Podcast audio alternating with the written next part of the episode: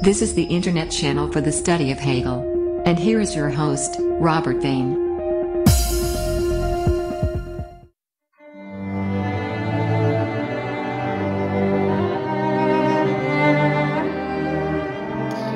Yeah, are we ready for um, the Grundlinien der Philosophie des Rechts from 1820? That's the big one. That's are the classes that Hegel taught on uh, this uh, subject, and that is the real text that we are going to deal with. Now, I'm not going to read everything. Um, this is the Knox translation, and he says here in paragraph 4, um, the basis of right is, in general, and Knox says, mind. Uh, and I um, am not very comfortable with that.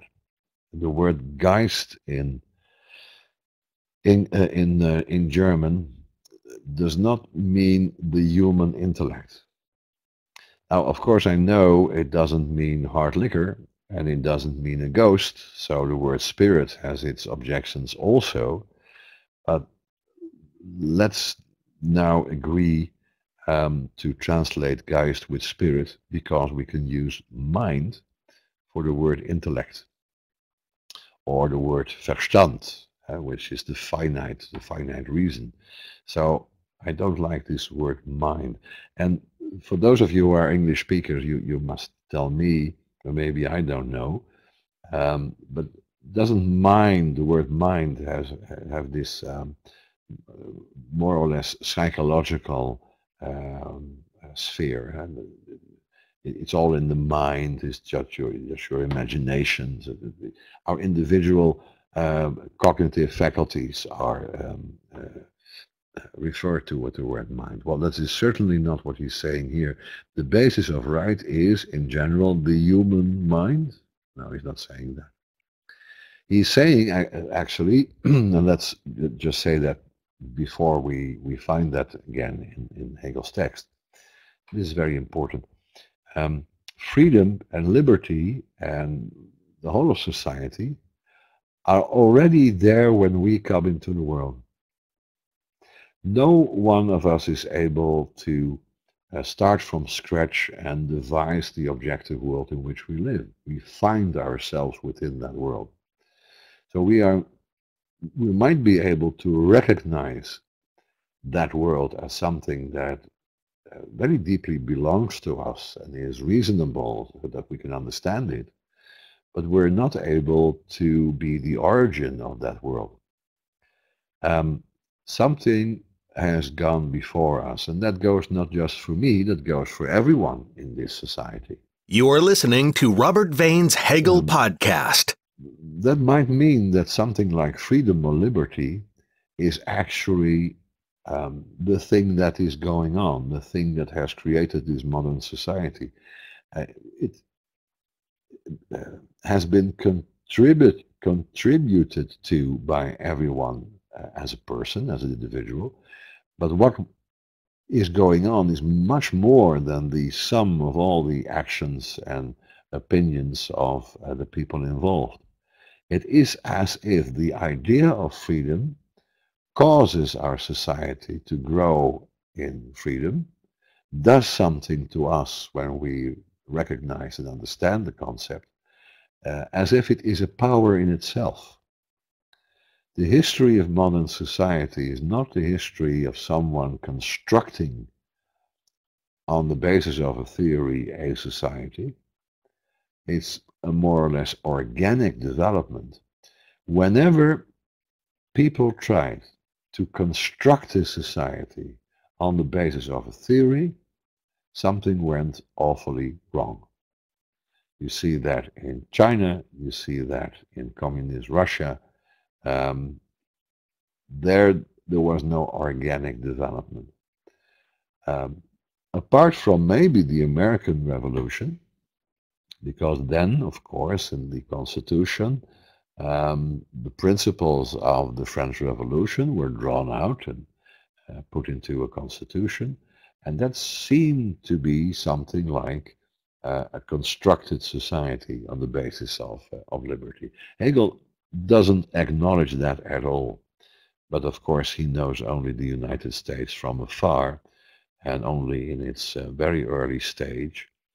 Um, so he doesn't have much to say about uh, the United States.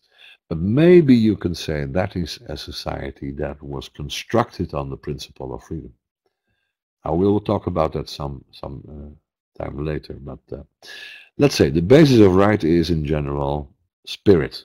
So this more than individual power that works through history, constructs societies, um, uses um, the human intellect to do that. Maybe use those intellects to form the American society, but that is the basis of all these institutions that uh, exist in the United States or in England or in Holland.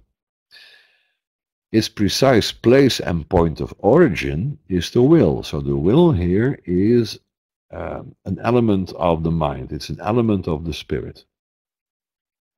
The will is not a separate psychological faculty besides our human rationality and understanding. The will is part and parcel of our spiritual being. The will is free. What does he mean by that? So that freedom is both the substance of right and its goal. And so the will is basically a free will. It can choose, it makes um, a choice for one or the other, and the will is free insofar as it can make that choice, it can select one object and reject something else. Now that makes freedom the substance of right, the actually the, the, the inner contents of all our institutions, and its goal. So all these institutions have as a goal to achieve and to protect and preserve freedom, while the system of right is the realm of freedom made actual. Um, that is one of the very important uh, points of view. Paragraph 485 of the encyclopedia um, made pretty clear uh, that um, freedom wants to be realized. Freedom wants to have an effective reality or actuality.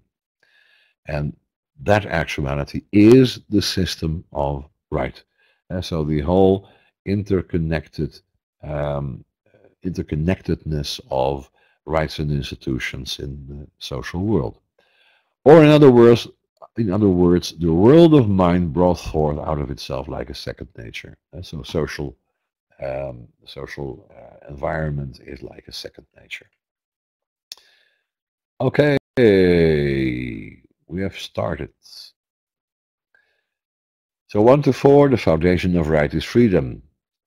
In considering the freedom of the will, this is the Zusatz uh, to paragraph four. In considering the freedom of the will, we may recall the old method of cognition. So now Hegel is going to uh, say something about the wrong way to approach this. The procedure was to presuppose the idea of the will. So we simply say um, there is something like the freedom of the will, there is this faculty of the will, and to attempt to establish a definition of the will by deriving it from that idea. So what do we mean with the uh, idea of will? And then we define exactly what will is simply by describing the idea that we already have from it. Then the so-called proof of the will's freedom was extracted in the manner of the old empirical psychology from the various feelings and phenomena of the ordinary consciousness, such as remorse, guilt, and the like, by maintaining that they were to be explained only in the light of a will that was free.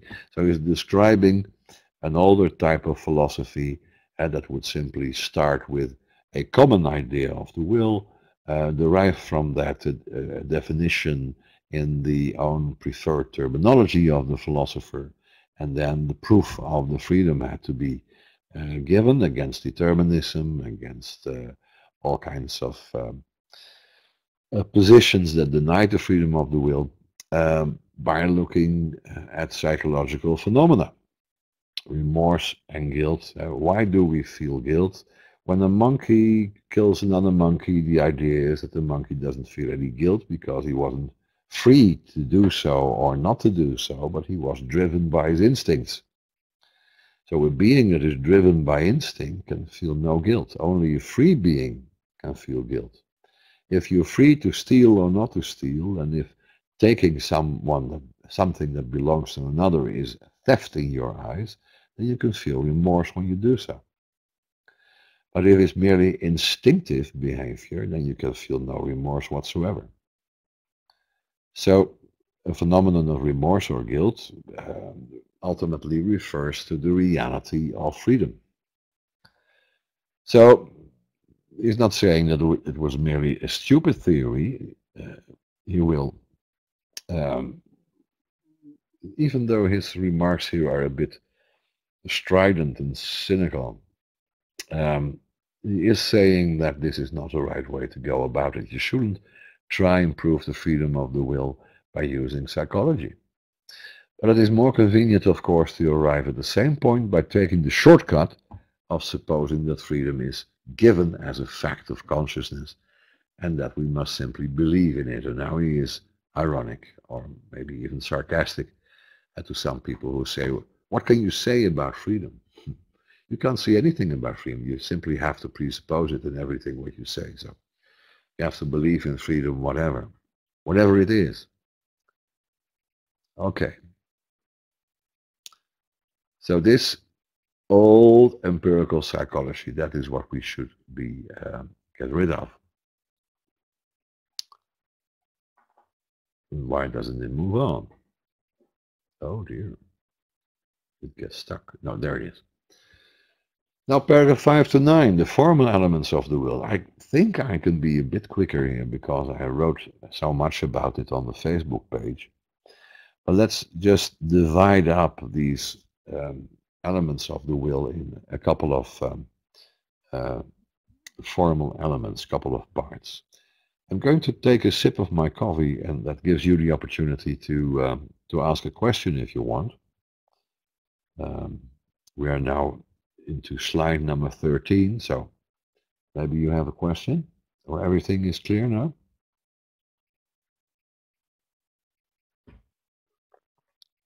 Really? Everything clear? You agree with everything I said? That will be that will be something new.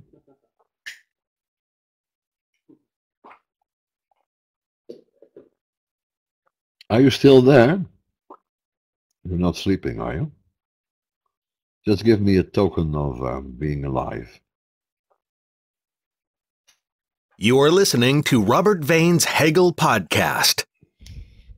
Thank you. Thank you. No questions? Um, okay, moving on. The formal elements of the will. Well, first of all, the element of pure indeterminacy.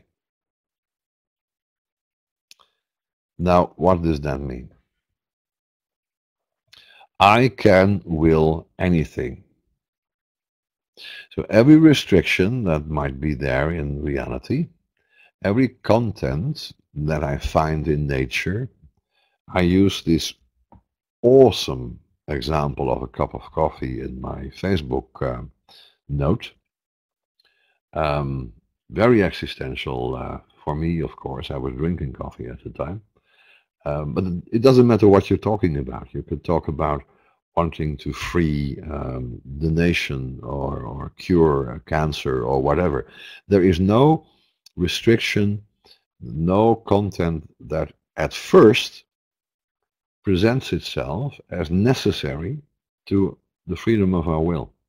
That's important because this is the opposite of what we will um, ultimately find that freedom has a necessary content, that it finds in itself its own necessary object. Freedom must will itself.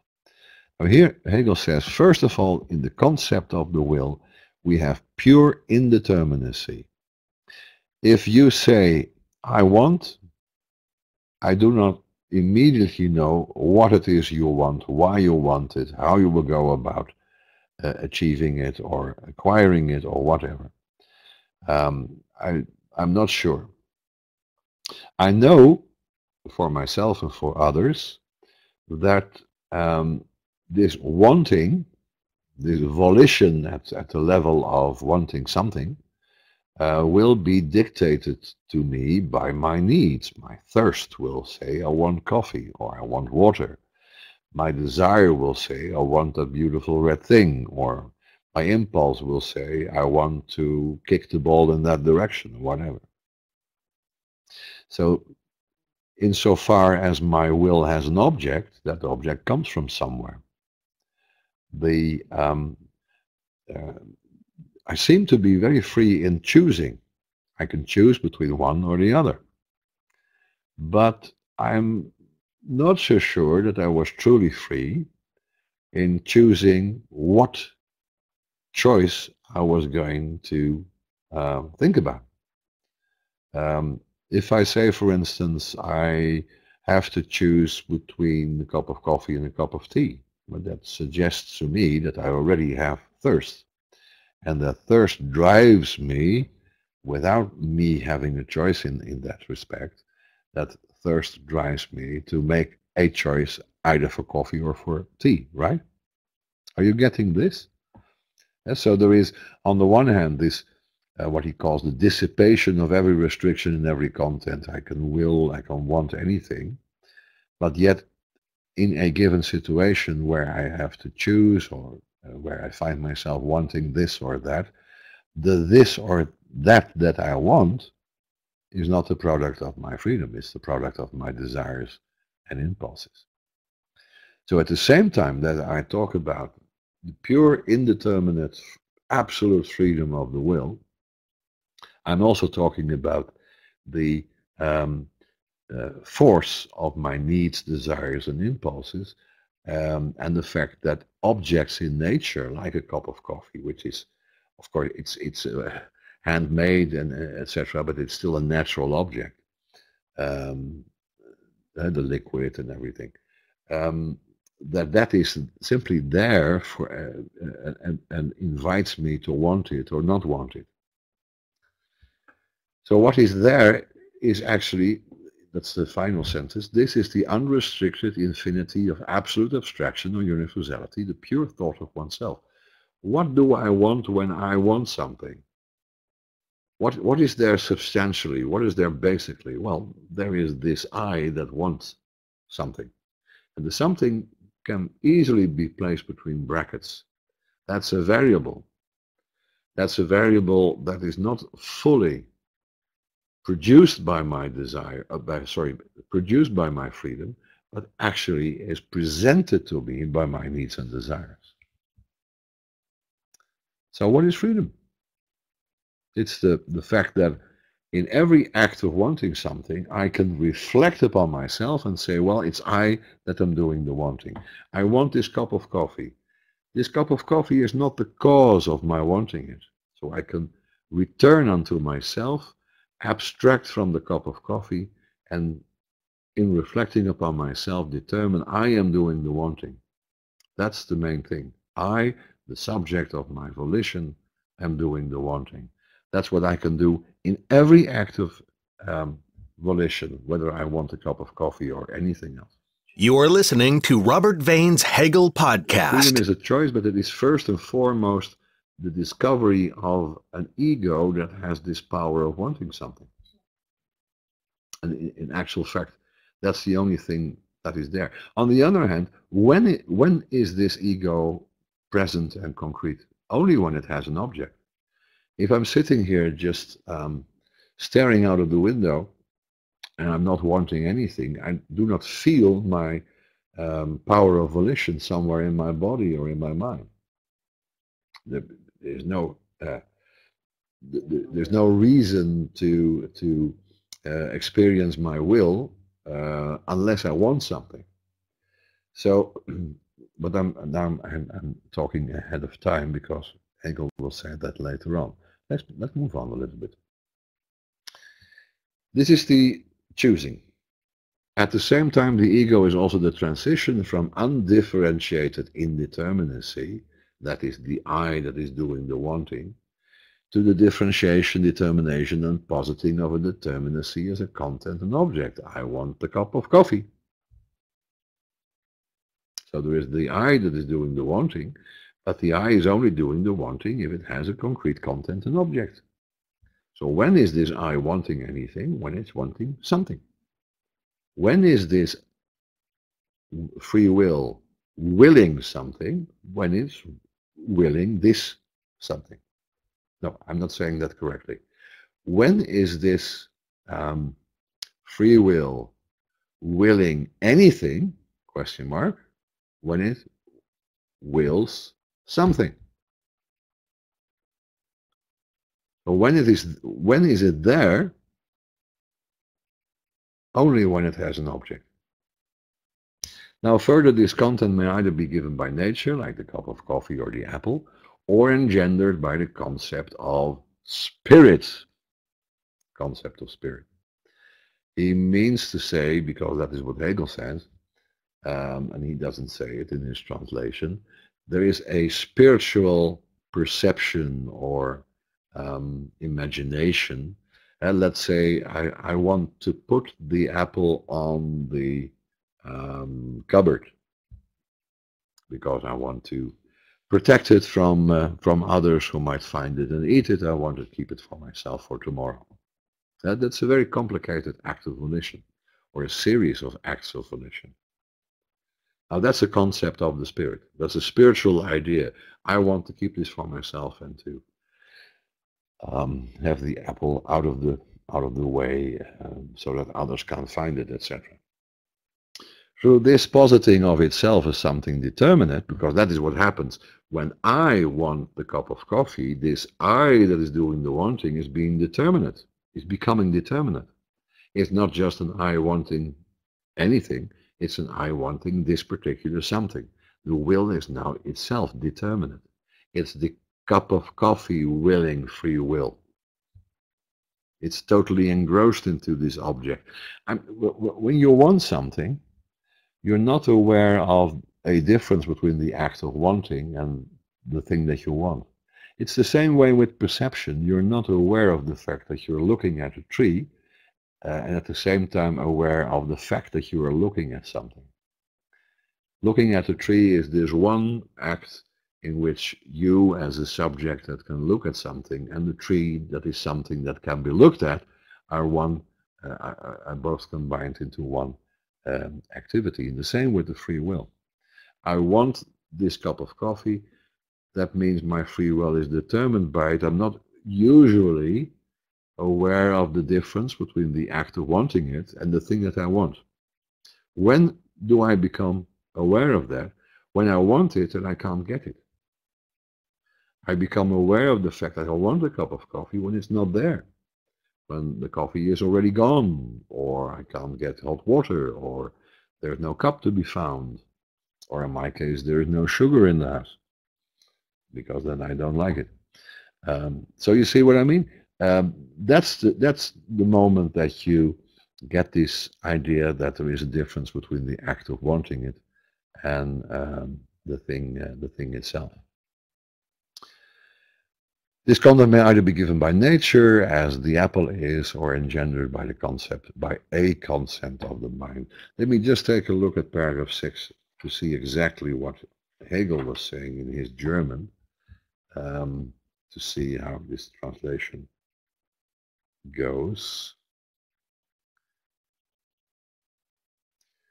Dieser Inhalt sei nun weiter als durch die Natur gegeben oder aus den Begriffen des Geistes erzeugt.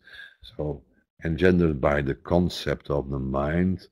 Um, it doesn't mean that the concept of spirit is the basis of a content of the will. He is saying that the, the uh, object of the will is something that is only thought of. Uh, it's a, let's say, a future situation that you want to achieve. It's the apple on the cupboard. It's not there yet, but you want it to be there. And that is something that is not perceived um, with your eyes. It's not uh, felt with your body. It's imagined by your spirit. You are listening to Robert Vane's Hegel Podcast.